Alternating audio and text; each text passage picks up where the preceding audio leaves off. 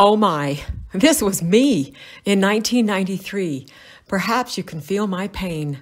I was trying so hard to diet and exercise, but still at five foot two, I weighed 250 pounds.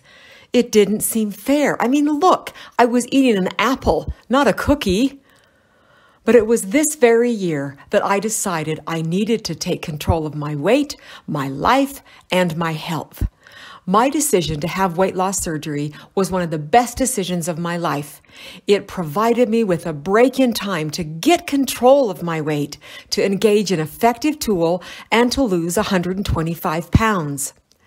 Through the years, as my weight has fluctuated up and down, I have continued to read and study, experiment, and learn why, when, and how my body burns or stores what I eat.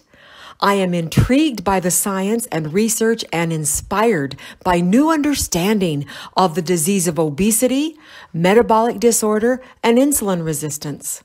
The things that I have learned and implemented have increased my understanding, influenced my daily habits, and led to a healthier, happier me.